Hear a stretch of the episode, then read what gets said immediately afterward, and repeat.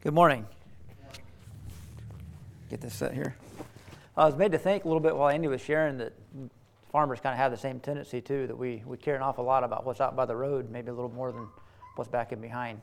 But as was shared, you know, Jesus wants the whole of our life and the whole of our work for his glory, and that's something that we can definitely take to heart. We wish to continue through Philippians a bit this morning. We, we started out with the first chapter a couple of weeks ago, and I'd like to continue on into Philippians.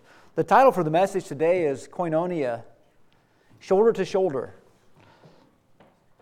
Koinonia, shoulder to shoulder. And I've, I've really appreciated the, the opening thoughts we've had already and just the, the value with the thought of, of a squadron going, going into battle through the clouds, through the fog. How valuable it is to be close together, close enough to help each other out, to be there for each other. And that's kind of the encouraging thought, or definitely is the encouraging thought, that Paul shares with the church at Philippi. And a little more of the backdrop of this church, it was founded soon after the Macedonian call. We know we sing a call, sing a song. We have heard the Macedonian call today, send the light, send the light. Well, interesting how the Apostle Paul and several of the, of the disciples were in Asia and set on going into Asia Minor. And the Bible says the Holy Spirit restrained them from that forbade them to travel there. I, I wondered, first, I wondered why. It's the gospel. Does it matter where it's, where it's preached or the timing? Apparently, it does. They sought to go north, I believe, then, and, and it was that evening that they were, the, the Apostle Paul was given a vision in the night of a Macedonian man saying, Come help us. Now, I made it think as I read through that, it's in Acts chapter 16. We're not going to go there, but in Acts chapter 16, it tells a story of that. How a couple weeks ago we saw on the, on the screens here, baptism was taking place in Kenya. And a few years ago, I remember they were talking about the instigation of, I guess, our church's work there was someone calling out and saying, could, could you send some people to help? We need some, we need some help over here. And it's kind of similar to what took place there to a degree. Some think the, the Macedonian man that Paul saw in his vision was Luke, literally. I don't know if it was or not. There's people that believe that it's possible. That's where they met up with Luke, was in, in that region of Macedonia. But soon after that, that trip, that mission, Philippi is just inland a little bit. It was the chief city in that region. It was the first place in Europe where a church was founded. And there were members of diversity that, that were brought to the faith there one of which was Lydia. If you remember Lydia in the Bible, uh, a seller of purple. And it's apparent that this is a woman that had her own business. She was probably wealthy and doing, doing very well with what she had going on. There was also, very possibly, the Bible does not specifically state, but there was a girl that was delivered from a spirit of divination or an evil spirit about her. Acts 16 talks about how the apostles were there in the area in Philippi, and there was a little girl that followed along behind him saying, These are men of God which teach us the way of salvation. And that's a good thing. That was true, but she kept stating it over and over for days.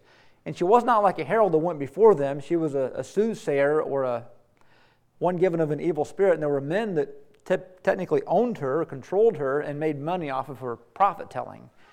And it was annoying Paul, it was, he was grieved. He, he spun around and spoke to her, to the demon within, and said, In Jesus' name, he rebuked the demon to leave, and it did. And she was, she was delivered from that. And it's interesting to note then that the two men that controlled her certainly didn't delight in it because they lost their income from her. They didn't care one whit about the girl. But yet, I think about if, if that girl was delivered, she probably, probably was in the church. So here you had a, a servant girl who was a slave, and Lydia, who was a, a free woman that was affluent. After this experience, the, the Apostle Paul was put into prison, and that's where there was a great deliverance, an earthquake, and the, everything was, was opened up for them to leave, and the, the soldiers and the guards were ready to take their own life because, as Roman province, they were responsible for the life of their prisoners, and since they were free, they would be killed. And Paul said, No, we're all accounted for. And he kept them from, from taking their own life and, in a sense, brought them to a saving faith. This is the members of diversity. The Bible says that those soldiers and guards were brought to a saving faith, them and their household. The diversity that was in the body there at Philippi. Do we not have some degree that same level of diversity in the body of Christ here? We might think, well, what church did Lydia go to in Philippi or the servant girl go to in Philippi? You know, Lydia probably went to the more prominent one with the biggest pipe organ, and the servant girl was probably out in the country with one of those churches. No, there was, there was one church in Philippi, one, and all were a part of it. And as we look at this, the koinonia, which means it's a Christian term for the, for the communion of believers, essentially. Communion of believers, even in, the, even in diversity different backgrounds, different gifts that we have for the blessing of the body of, of Christ. And this Philippian church that had, that had taken off had sent a gift with one named Epaphroditus. And Paul responded with a letter of thanks and encouragement, and that's what this is. He wrote back a letter of thanks and encouragement to the, to the believers at Philippi, and that's what we read, these four chapters. I think the greatest gift that Paul had was Epaphroditus himself as was shared of our, our need for each other, our need for brothers and sisters in Christ. Paul was in prison here. He was not hanging out in Rome at this time, enjoying a charcuterie bar, if that's how I pronounce that right, and, and a, uh, just a party. He was in prison. He was jailed here in Rome. And as we read through this first chapter, we find that he doesn't really know if he'll survive or not. In one place it says he has all confidence that he will travel to Philippi again. He really believes he will be, but he, he's one step back from certainty. And Paul lived his life out that way all the time. He didn't really know what was coming around the corner. Definitely, his life could have been taken at about any time, and he was indeed martyred at Rome, but it was later than this time. This letter is encouraging. It, it speaks a lot about the joy that Paul has. I think it says that the concept of joy or rejoicing, it appears 16 times in these four chapters, quite a bit. Here, Paul, as he is imprisoned, he has joy because of the work of Christ that has taken place in Philippi and many other regions. His desire is that Christ be magnified. We know that verse 21 is a popular verse that's well known. It's short when Paul says, For me to live is Christ and to die is gain. And there's a lot in those verses that, that life is in Christ, and for the Christian, when death occurs, it's, it's great gain eternally. But the verse that precedes that is just as powerful. And Paul writes, it says, According to my earnest expectation and my hope, that in nothing I shall be ashamed, but that with all boldness, as always, so now also Christ shall be magnified in my body, whether it be by life or by death. He has a great expectation and boldness and hope. And this cast out shame. He's not afraid of shame. He knows that his Lord will not shame him. Even in death, he will not be ashamed. And to live as Christ and to die as gain. Paul's wishing here, it's not, it's not to depart, not to escape gloom, doom, or just to be out. Paul was pretty beat up. He had been beaten, suffered shipwreck. He had a pretty rough life. He viciously followed Christ, and that's, that's why. But his desire was not so much to be out of this world as it was rather to be with Christ.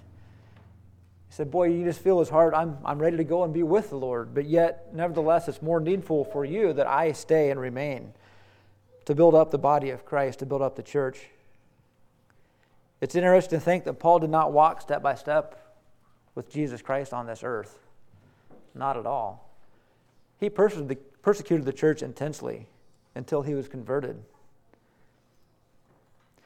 Paul writes of confidence in verse 25. And having this confidence, I know that I shall abide and continue with you all for your furtherance and joy of faith. 1 John 3 18 and 19. It is written, My little children, let us not love in word, neither in tongue, but in deed and in truth. And hereby we know that we are of the truth and shall assure our hearts before him. Hearts being assured, we sing the hymn, Blessed Assurance, the confidence that he has in, in Christ. And Paul also seems fairly certain in the face of a very literal trial that he will be with the Philippians again. In any circumstance, Paul is filled with expectation for the work of Christ and for his church. As he's there in prison, contemplating the fact that his life may very well soon end, he places value not in his own life, but in the fact that the work of the kingdom was continuing on, was growing, and he could see it, he could experience it, and that was a delight to him. It brought him peace, it brought him joy. As I thought about Paul's circumstance and many other examples of his life, God is not glorified necessarily from us being delivered from problems or infirmities, but by being delivered in them.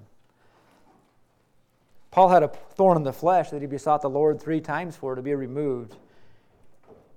And the Lord said, My grace is sufficient for thee, for my strength is made perfect in weakness. Most gladly, therefore, will I rather glory in my infirmities, that the power of Christ may rest upon me.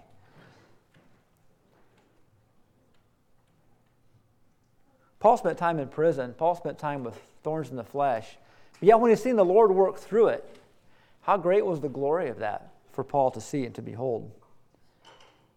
To be able to state, to anchor his faith on the grace of God and its sufficiency. Paul was sold out for the kingdom. He's more concerned with others and building up the church body than his own physical well being.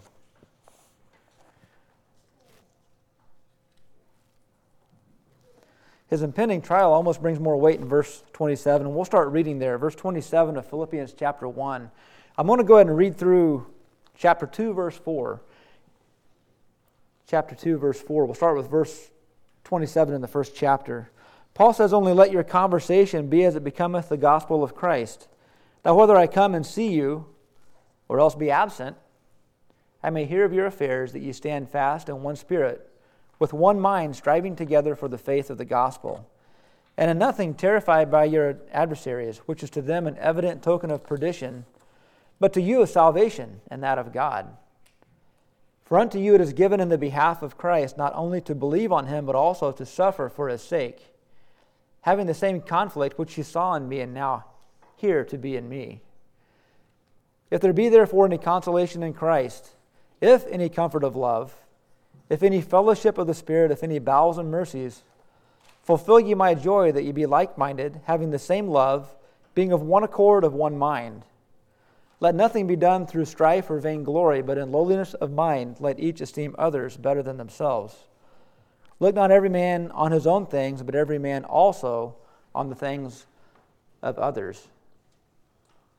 Back up to verse 21, speaking of conversation, the Greek root word of this actually refers to citizenship where your home country is, what flag you fly. Let your citizenship, your conversation be as it becometh the gospel of Christ, a Christian nation upon the earth, the Christian people. Are we a patriotic citizen of the kingdom of Christ? Are we patriotic for the King, the eternal King, Jesus Christ? You know, part of this verse also shares of accountability it's a blessing that Paul can say that whether I come and see you or else be absent, I mean, hear of your affairs. It was shared earlier in the, the thought of the squadron flying. I, I took a lot, a lot from that. That was, that was a valuable thought. The one that was apart and away from the, from the formation said you, you don't fire warning shots at them to get them back in line, but rather encourage. They would be encouraged to, to come back into the fold or for safety. That's kind of Paul's approach. It, it seemed like he's, he speaks in a way that encourages the body. I know, I know that you will be standing fast in one spirit, with one mind striving together. That's, it's a way of, of putting into word what he feels like the church should be doing by the Holy Spirit in a way that is encouraging, that puts faith in them, that says, Yes, I believe, I believe that you will do this because of the common bond of the fellowship of the Spirit that we both have together, the Holy Spirit.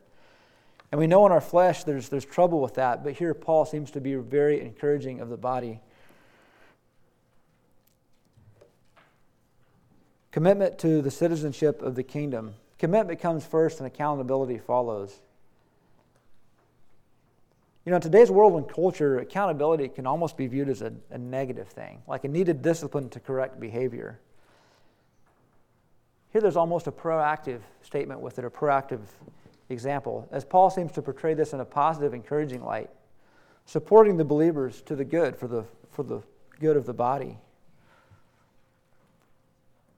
We'll find ourselves in a reactive state often, but it's better to be proactive. Paul was a proactive leader for the church.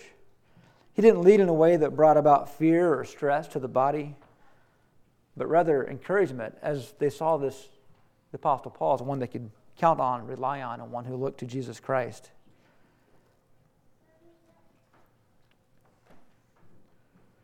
Read through verse 26, backing up one verse, that your rejoicing may be more abundant in Jesus Christ for me by my coming to you again. Almost seems like Paul could be saying this as being bold of himself. You'll rejoice that I come to you again. But the fact is, they, they wanted more teaching, they wanted more knowledge of the passages of Scripture that he was to share with them.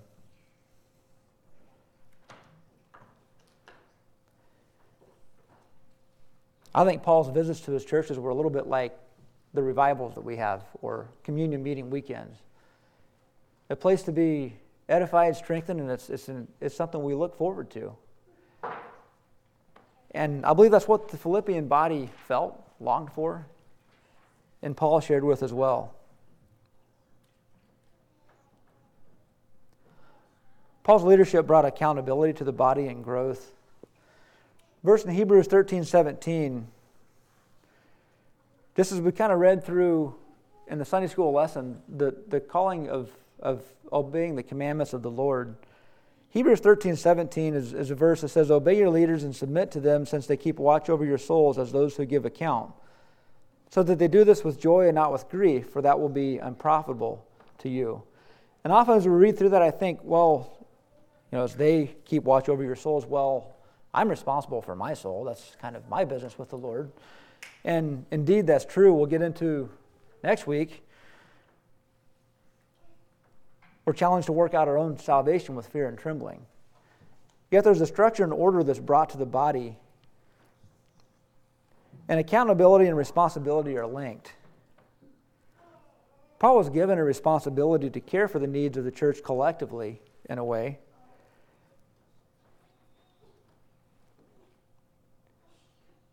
And there's a response from the body and, and appreciation for that, for the opportunity of growth. I think about Paul's life, and really there wasn't very much about it that was Paul's glory. There's a poem written about his life that I'd like to share.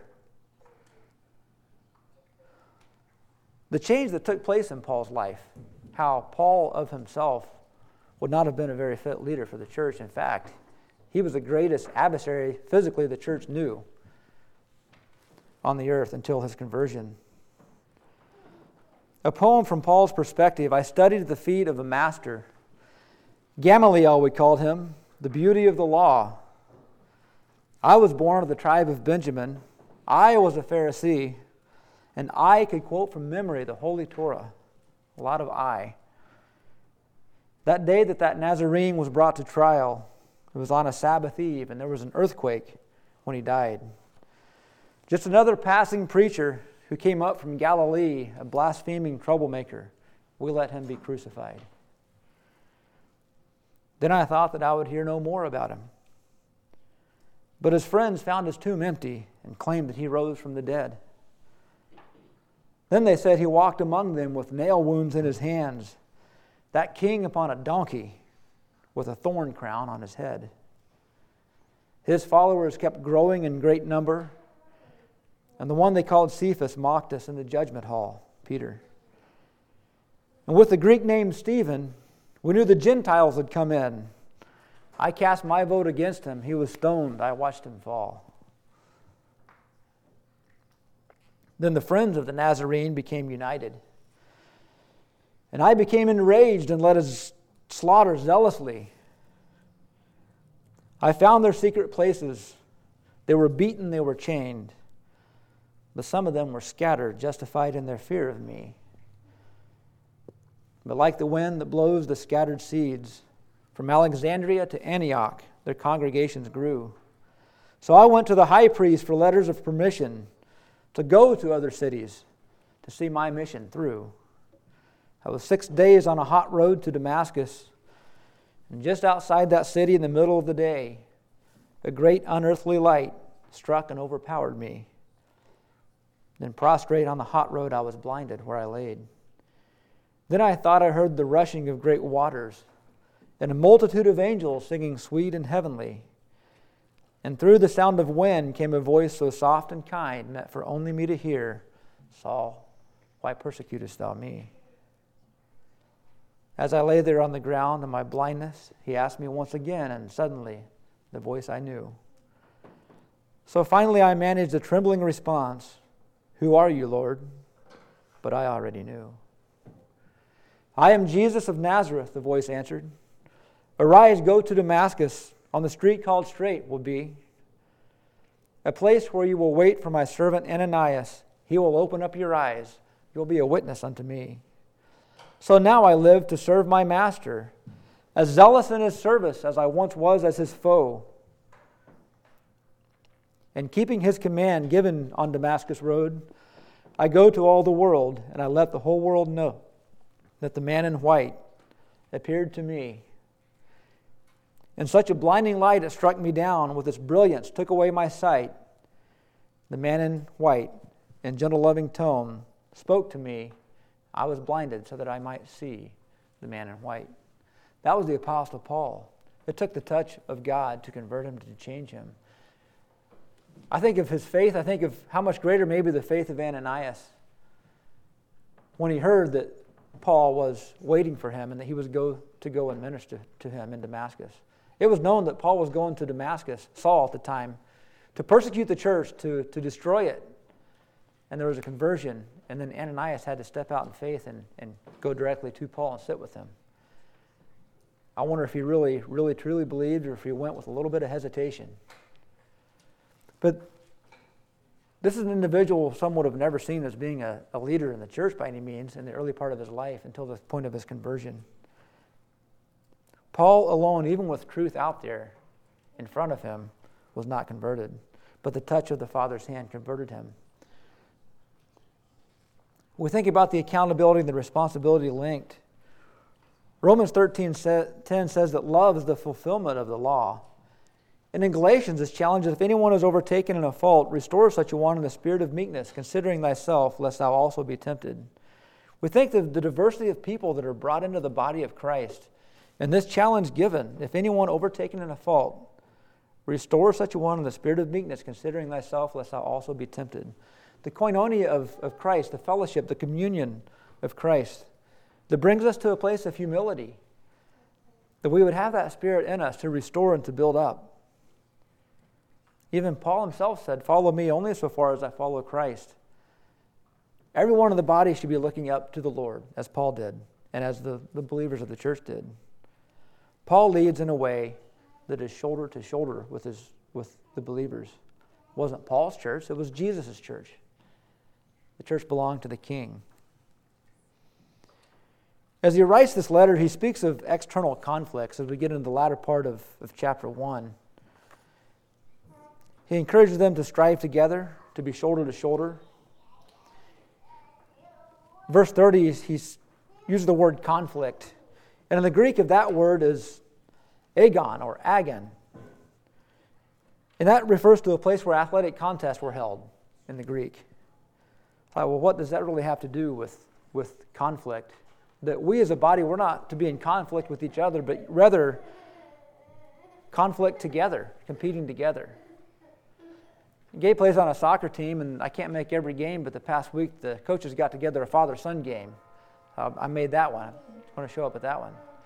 We had a good game, and later on that evening, I was sharing with somebody. I said, You know, I, I don't really feel that sore after the game, but I was, I was surprised how out of shape I was. I couldn't really get my breath. I used to be able to run a lot better than that, I sure can't now.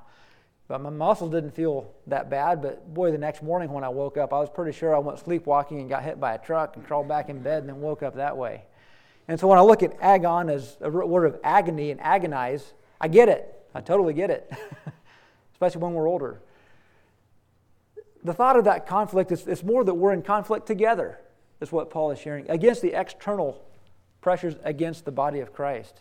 As was shared in the opening, together in the squadron together for each other. I thought of Nehemiah's wall as well. The, each person, when the wall was being built, they were responsible for what was in front of them, responsible for their portion of the wall that they build together. And yet, if, if one person slacked off, what would happen? There'd be a hole in the wall. There'd be a weak spot. There'd be a problem area. They worked. I think they had to work with the guard at watch because they were there were other nations around that wanted them to be destroyed before they built the city. They didn't want, want the city built back, the enemies of Israel. And what did Nehemiah do?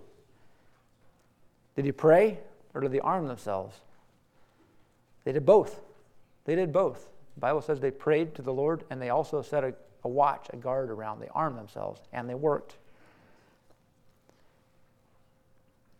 That's the thought of the, of the church's presence in the face of external conflict, that we strive together, not in the competition against ourselves, but for ourselves. Just as in the soccer game, the goalie has a part to play, the one going out trying to score a goal, and the other team has a part to play, the defenders have a part to play. We all have a part to play for the body of Christ and the koinonia, the communion, the fellowship together. That we care for each other, that we care about each other, each other's souls and salvation. To assist and to serve. To exercise our faith, we'll get tired, just like I sure was. We might get tired in it, but we're called to exercise, to assist, and to serve from our faith. The footnote of this portion of Scripture talked about being steadfast. That requires a purposing of the heart, soul, and mind for the kingdom's goal and glory. Paul speaks in verse 28 of, of outside adversaries and to not have fear of them. And Paul lived this out. He did not have fear of adversaries. He says, which is to them an evident token of perdition. And we know that Paul himself was once an evident token of perdition. So there's always hope. There's always hope. We think of how Paul was changed and converted. There's always hope. The worst among us can become the greatest by the blood of Christ. Fear of adversaries is less than boldness in Christ. Boldness in Christ is, is greater. Christ is greater than the fear of, of death or persecution.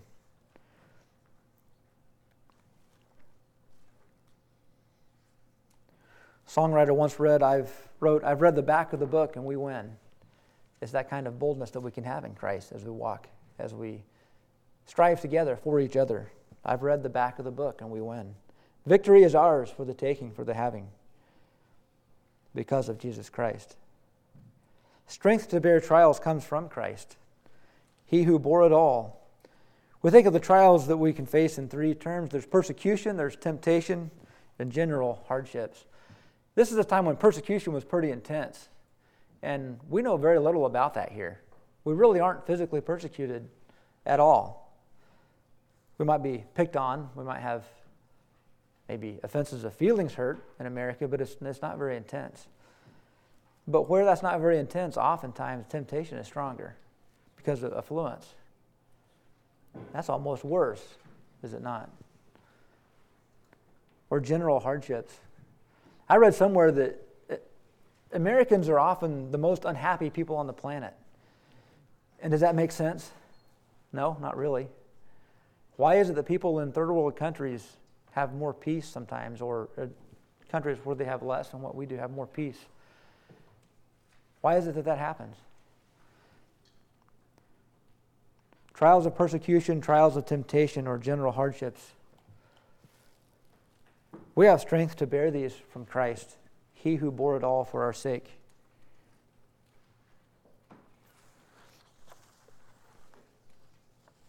1 Corinthians 12 26 challenges us whether one member suffer, all the members suffer with it. Or if one member be honored, all the members rejoice with it. That's a part of the value of the koinonia of, of believers, the communion of, of believers in the church body.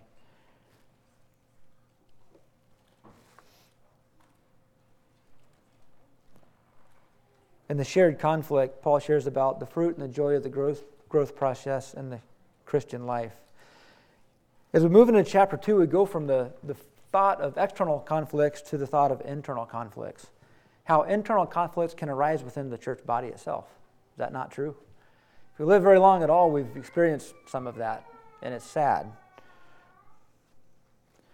But here Paul writes, if, if there be any consolation in Christ, if any comfort of love, if any fellowship of the Spirit, if any bowels of mercies.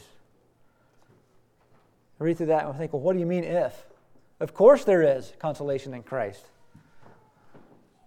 Of course there is comfort of love in Christ. Of course there is fellowship in the Holy Spirit, Spirit with the capital S. Of course there are mercies. So if those things exist, Paul challenges the body at Philippi fulfill my joy that you be like minded, having the same love, being of one accord, of one mind. The Greek word for comfort is often is believed to be paraklesis, which means strengthening, helping, helping, and making strong. I thought of sort of like JB weld. You put two different parts together, there's a chemical response that takes place, and it hardens and becomes firm and strong and useful. We take many different parts of the body of Christ together and put them in the body in the church. We become stronger and useful for the gospel of Jesus Christ. As far as consolation, it was written that the Holy Spirit consoles, but Christ is the consolation. 2 Thessalonians 2:16 says God loved us and has given us an everlasting consolation and good hope by grace. The sharing of things in common, being like-minded, having the same love, being of one accord, of one mind. Sharing of things in common is, is not as the Hutterites do with our wealth and money and our income, and we just have this group of people that each have their own allotment of, of sort of a um, I lost the word of the governing. Communism, yes, not of that, but of the Spirit. Communion, not communism. Communion of the Holy Spirit. And our communication, our distribution of, of the heart to each other. Koinonia means we bear each other's burdens and restore each other gently. It's been said that a healthy church is the best way to spread the gospel. There were two words, kerygma and koinonia. Kerygma meant proclamation. Koinonia means fellowship, communion. It requires both, a combination of both. We proclaim that Christ is Savior. We proclaim that He saves souls. We proclaim the love of God to take us to heaven, to draw us to Him through Jesus Christ. But if we don't live in fellowship with each other, if that's marred, what testimony do we have for, for a lost world around us? The Church of Christ is called out and apart to be distinctively different from the world around us. The Bible describes the church in, in different ways. One, as a family, a building made of living stones. I like that thought, not just stones, but of living stones referred to as a bride and as a body. And as a body, we function together and feel each other, the pain and the rejoicing. If there's any affection and mercy, Jesus is the prime example and giver of these traits. Verse 3 speaks of strife and vainglory can be present in the church body. It has been before, it will be again. But yet, how is it that strife and vainglory are, are less than lowliness of mind. Jesus is that king upon a donkey with a thorn crown on his brow. He lived out a perfect example of, of humility, yet strength in that humility.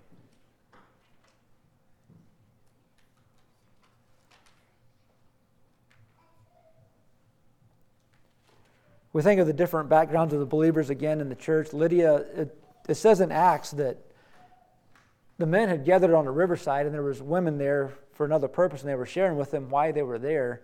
And it said that Lydia's God opened Lydia's heart. You know, the church is God's. And we're in the church because of God the Father, because of his call. I thought about how the men could have been there thinking about their mission, saying, that lady over there, she has, she has some influence on the city. If we can get through to her, boy, we can really get this gospel to spread. The Bible doesn't say that. The Bible says that they were speaking and the Lord opened Lydia's heart. It was the Lord's doing. It was God's doing. They wouldn't have been there in the first place if it wasn't for God. They would have been on the backside of Asia somewhere where they weren't supposed to be. They were tender to the Spirit and to its calling, and Lydia was too. Perhaps the girl exploited in the prison guards and soldiers. We read in the Sunday school lesson too, ye have not chosen me, but I have chosen you.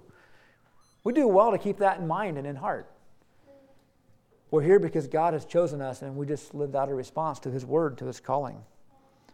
I also like to think and to look into verse 4. Look not every man on his own things, but every man also on the things of others. There's a four letter word in there also. It does not say only. Does not say look, let every man look only on the things of others. It's like the thought of if we look in a mirror, there's a person with an unending soul of high value, greater value than the world looking back at us, that we're a person too. But it's a natural state for us to care for ourselves, to look out for ourselves. We're encouraged also to look out for the things and the needs of others. Where does this come from? Well, verse 5 says, Let this mind be in you, which was also in Christ Jesus. Jesus is the source of this, this mindset. In verse 3, speaking of in lowliness of mind, let each esteem other better than themselves. It was shared by an individual that in a setting such as that, you have a group of people where everyone's looked up to and no one's looked down on. I think we've shared that before, but it's, it's a powerful thought. That this comes from Christ, that we look out not only for ourselves, but also for the things and the needs of others and the value of the body of Christ, that we care for each other's souls. We sing a song often bigger than all my problems, bigger than anything, bigger than any mountain that I may or may not see. God is bigger than all problems we as a body might face, either internally or externally, or as an individual problems that we might face internally or externally. God is bigger. Though we're here today with different backgrounds, and the church gathers with people of different backgrounds and diversity of gifts, may we as Paul also live that Christ be magnified individually and collectively as a body, that he be magnified among us, that his work and his name not be marred. The backsides of our pasture, the backsides of our homes, that it, that it all show the glory of God. Live with committed citizenship, a kingdom citizenship. Our home is heavenly, whether we're on earth, whether we're finally called home, as Paul lived as Paul thought, as Paul taught. For me to live as Christ and to die as gain. We're God's here, we're God's there through Jesus Christ.